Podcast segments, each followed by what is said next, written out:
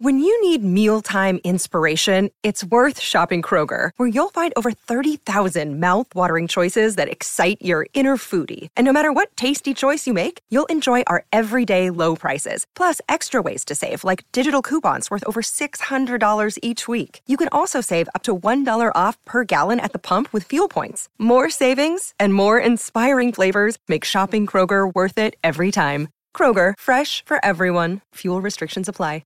Another day is here, and you're ready for it. What to wear? Check. Breakfast, lunch, and dinner? Check.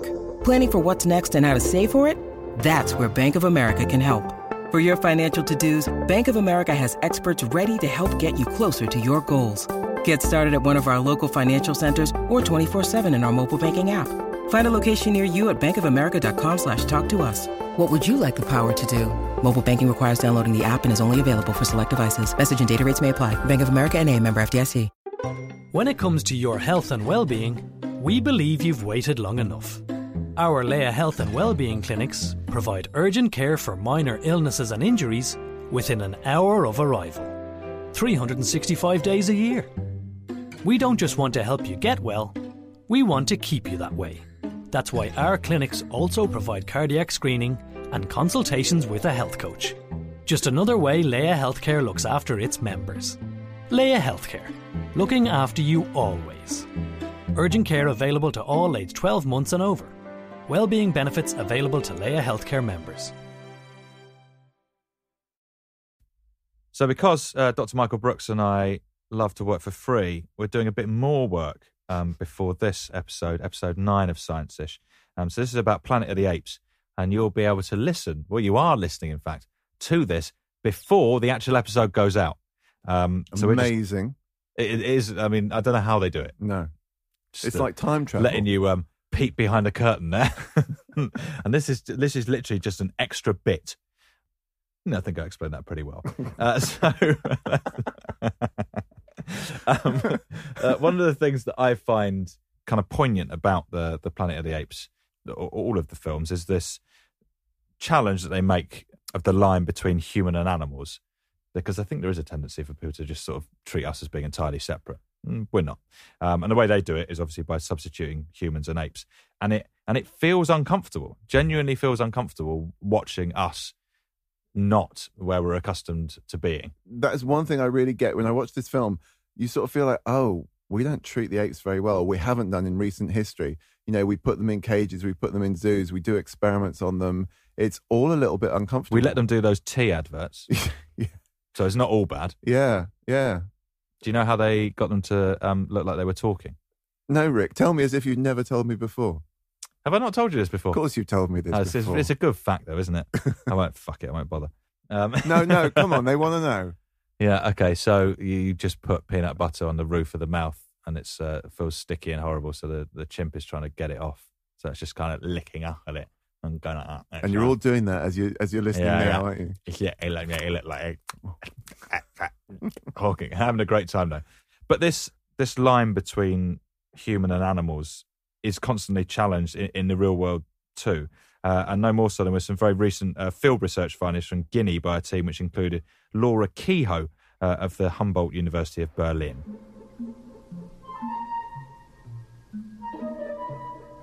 I had no expectations whatsoever. My main aim at that time was just to get chimps on camera, which is a surprisingly difficult thing to do. You know what they say, human see, human do.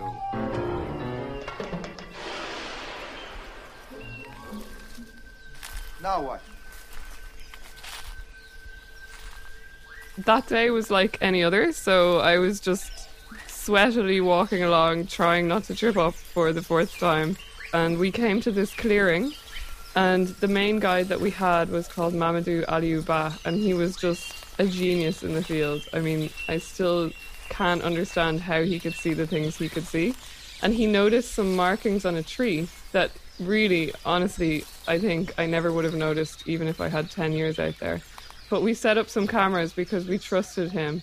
And others in the group were really cynical. They thought it was something like wild pigs making the marks or teenagers messing around, but Aliou had a hunch, and so we set up the camera and we waited to see what we might find.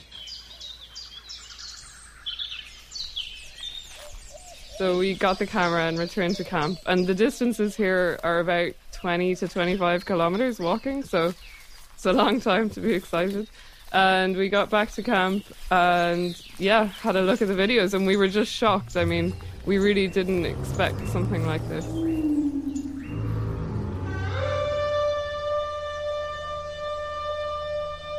What we saw was a male chimp approaching the tree in question, and he kind of pauses and looks around, and then he finds a huge stone. And these stones, in the videos, they don't look that big, but they actually weigh like 7 or 8 kilograms. And he launches it at the tree, and he does a kind of a pantoot, and then he basically runs off into the bush.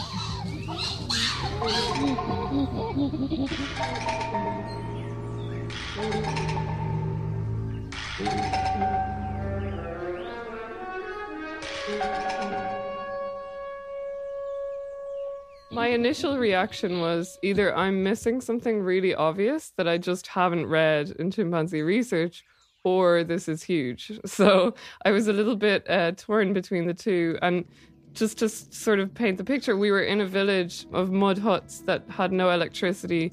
There was one tree on top of a hill that had phone signal. The satellite phones we had weren't working. So we had no way of contacting the outside world for a week or two until a car came to pick us up. So we were, in a way, isolated in our excitement because we couldn't figure out what it could be until we got back to actually contact more longer-term chimp experts. So there's two main hypotheses so far about what could be behind this behavior. The first one could be something to do with a male display ritual, where a male will display in a group in order to gain status or retain status. And what we see with the stone throwing is that often there's drumming and pantoots and this kind of display type behavior happening. So maybe it's just another way of displaying and looking impressive. And the loud noise that's made when the stone is thrown at the tree is obviously quite impressive. But it could be something a little bit more symbolic than that. So the second group of hypotheses relates more to a kind of a ritualized sort of a behavior that could indicate something like landmarking different sites around chimps' territories, which has been shown in human societies where you have piles of stones either to landmark territory or to give directions. So maybe something like that is happening, that it's a signaling thing, because you really do find these stone accumulations in many different areas that are quite visible. Or it could be also pointing towards the sacred or something a little bit more symbolic even, that maybe the chimps are doing something that is a lot deeper and harder to even test for and explain. I mean, the mystery held within chimps not only teaches us about chimps, but somehow sheds light on our own past. The fact that these stone accumulations look so similar to ancient human societies gives us a really interesting look into maybe the beginnings of our own rituals or our own pagan religions. The more research we do, the more we realize that really we're not that different from the rest of the animal kingdom, especially chimpanzees. The more we realize this, maybe the more empathy we'll have for what are now our closest living relatives.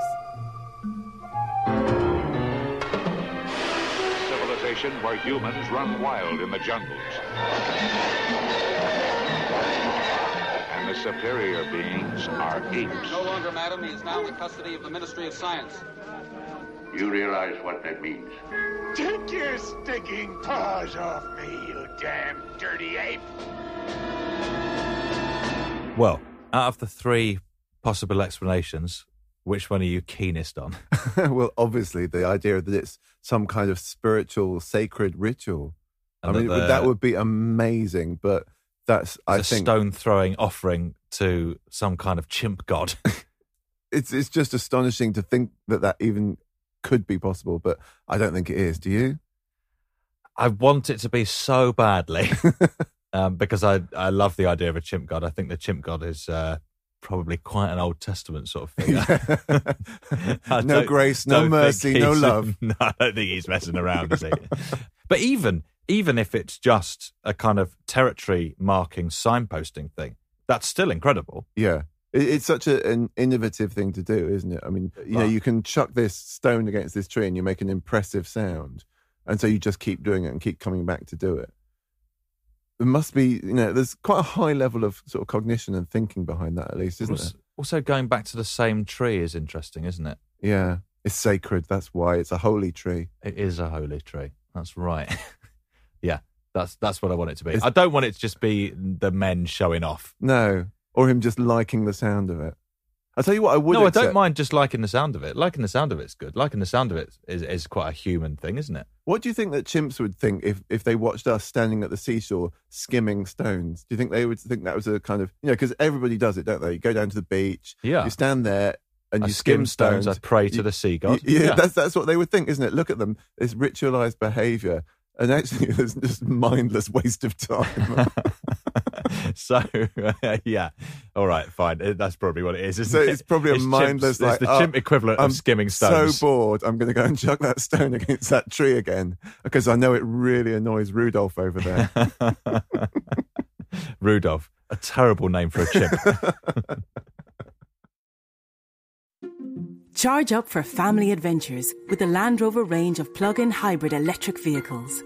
With pioneering hybrid technology, the Land Rover range offers the perfect balance of efficiency, power and performance, both on-road and off, making every journey effortlessly refined.